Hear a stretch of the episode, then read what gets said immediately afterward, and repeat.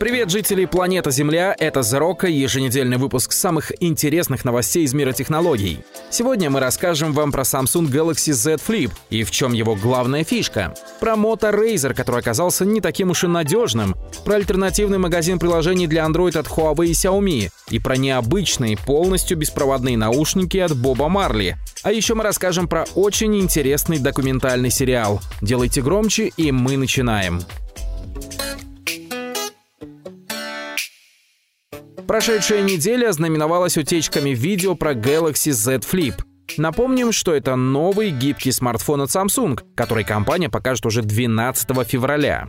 Видео, которое активно распространялось в Twitter и других социальных сетях, показывает, как реальный Z Flip открывается и закрывается. Позже на этой неделе появилось другое видео, где смартфон показали уже в чехле. Общая концепция понятна. Это раскладушка, то есть складывающийся вдвое смартфон, который при раскрытии дает доступ к привычному вытянутому экрану. Идея не новая, Samsung уже довольно давно обозначили, что такой смартфон будет, а Motorola его уже даже выпустила.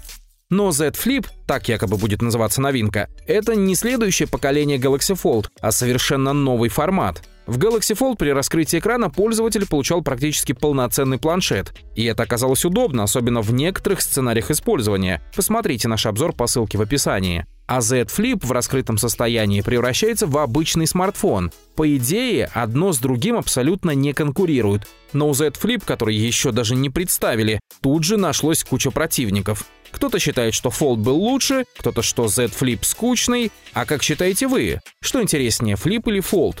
Судя по утекшим видео, Z Flip получит новый шарнир, который позволит закрывать смартфон без зазоров, как это было в Galaxy Fold.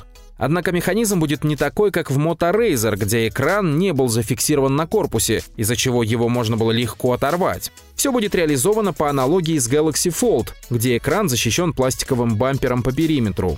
Кстати, покрытие экрана, то есть защитный слой, будет такой же, как и Fold. Это пластик, точнее какой-то полимер, который тактильно почти не отличается от стекла. Мы это лично проверяли на Galaxy Fold и оказалось, что экран этот действительно хороший. Задняя сторона смартфона будет выполнена из стекла разных расцветок. При этом на самом корпусе нет ничего, кроме двойной камеры и крохотного дюймового дисплея, который вызывает больше всего вопросов. Судя по задумке, экран этот исключительно технический, для того, чтобы демонстрировать время и уведомления.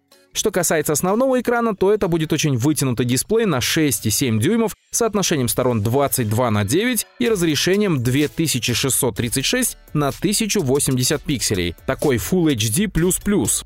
Как и в случае с Galaxy Fold, сканер отпечатков тут будет расположен сбоку, на торце, а работать смартфон будет на базе процессора Snapdragon 855+.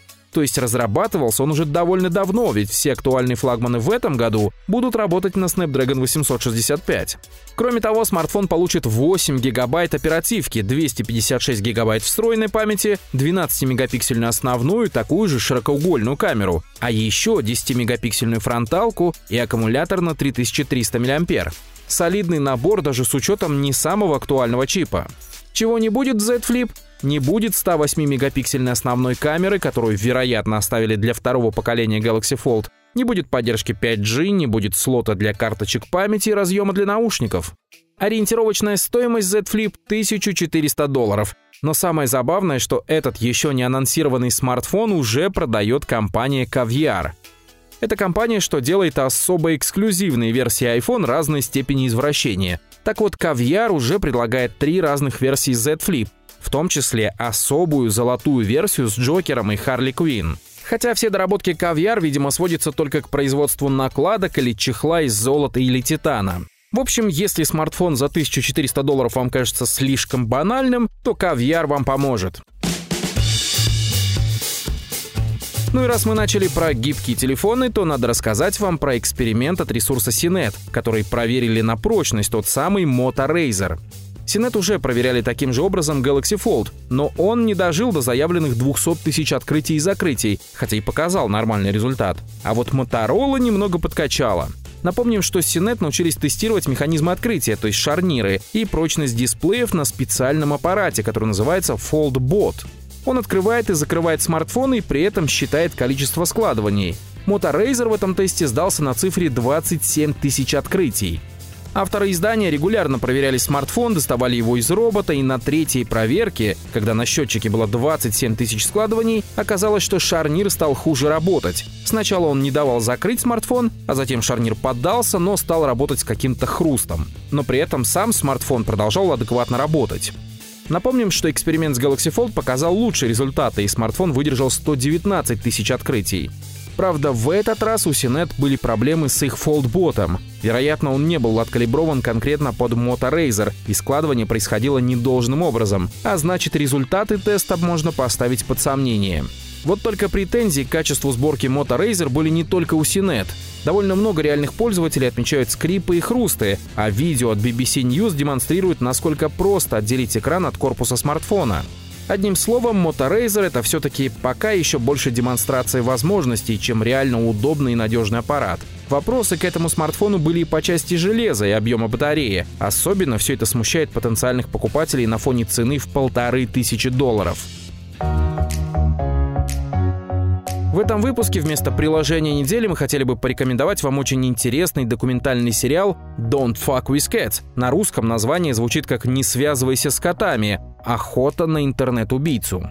Это настолько увлекательное видео, одновременно пугающее и вызывающее отвращение, а с другой буквально не отпускает вас до последней минуты. А все потому, что это реальная история из реального мира, как одна группа энтузиастов Facebook искала маньяка, что выкладывал видео с убийствами котят. Собственно, поэтому сериал так и называется «Don't fuck with cats», то есть «Не троньте котиков», что стали чуть ли не символом интернета. В общем, история эта оказалась настолько фантастическая, что поверить в ее реальность во время просмотра оказалось сложно. Но все это действительно произошло на самом деле. А маньяк, что начинал с убийства котят, не остановился и переключился на следующий уровень, впрочем, без спойлеров.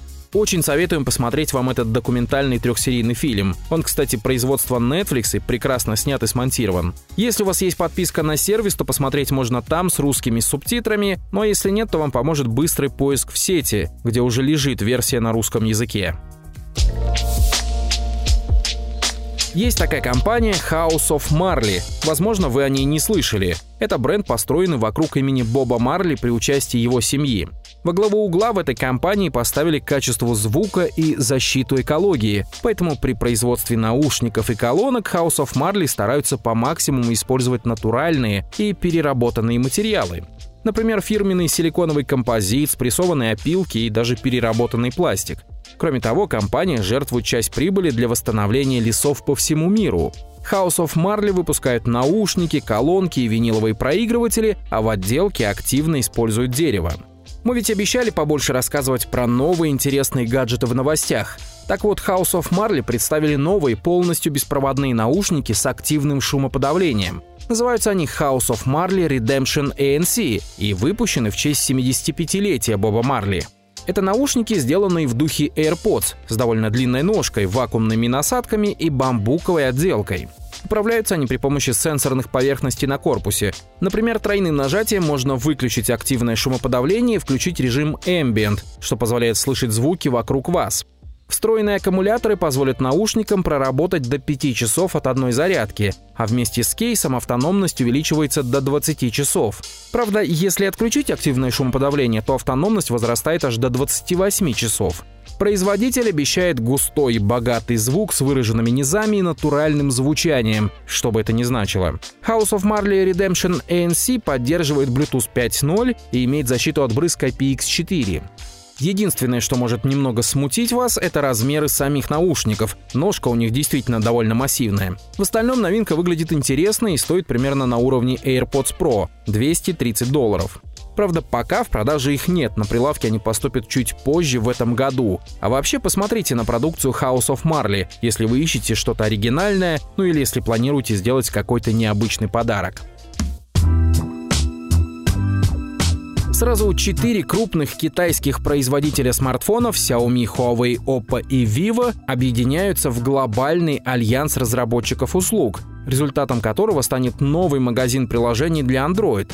По задумке Альянса, новый магазин станет альтернативой Google Play, что на фоне санкций против Huawei кажется единственным выходом из ситуации. Ну а то, что к идее подключились Xiaomi, Oppo и Vivo, говорит о том, что эти бренды тоже не чувствуют себя защищенными. И идея альтернативного магазина приложений уже не кажется такой уж утопичной.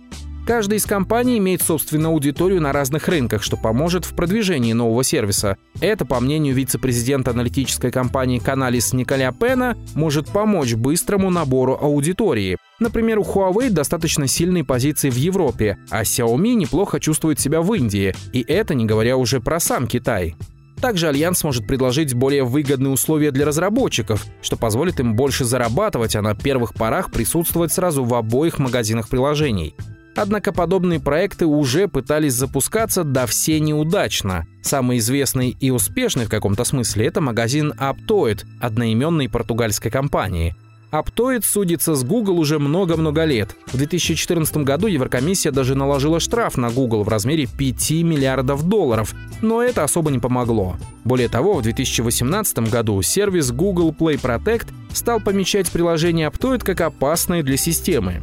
К тому же магазин Google Play входит в состав пакета программ Google Apps, а это еще и сервисы, которые позволяют в том числе адекватно работать тем же уведомлением из различных мессенджеров. Но, как мы уже отметили, у этого альянса есть один козырь. Суммарная аудитория пользователей их смартфонов, возможно, является самой многочисленной в мире. И именно через нее, скорее всего, альянсы попробуют продавить тему нового магазина. Ну а мы посмотрим, что у них получится. Новый сервис должен был запуститься уже в марте, но, вероятно, из-за вспышки коронавируса старт будет отложен. Кстати, Россия есть в списке 9 стран, где сервис запустится в первую очередь. Это все главные новости прошедшей недели. Видеоверсия на нашем YouTube-канале, другие новости у нас на сайте, а самые интересные в социальных сетях. Все ссылки в шоу-нотах. Это Зарока. Всем пока.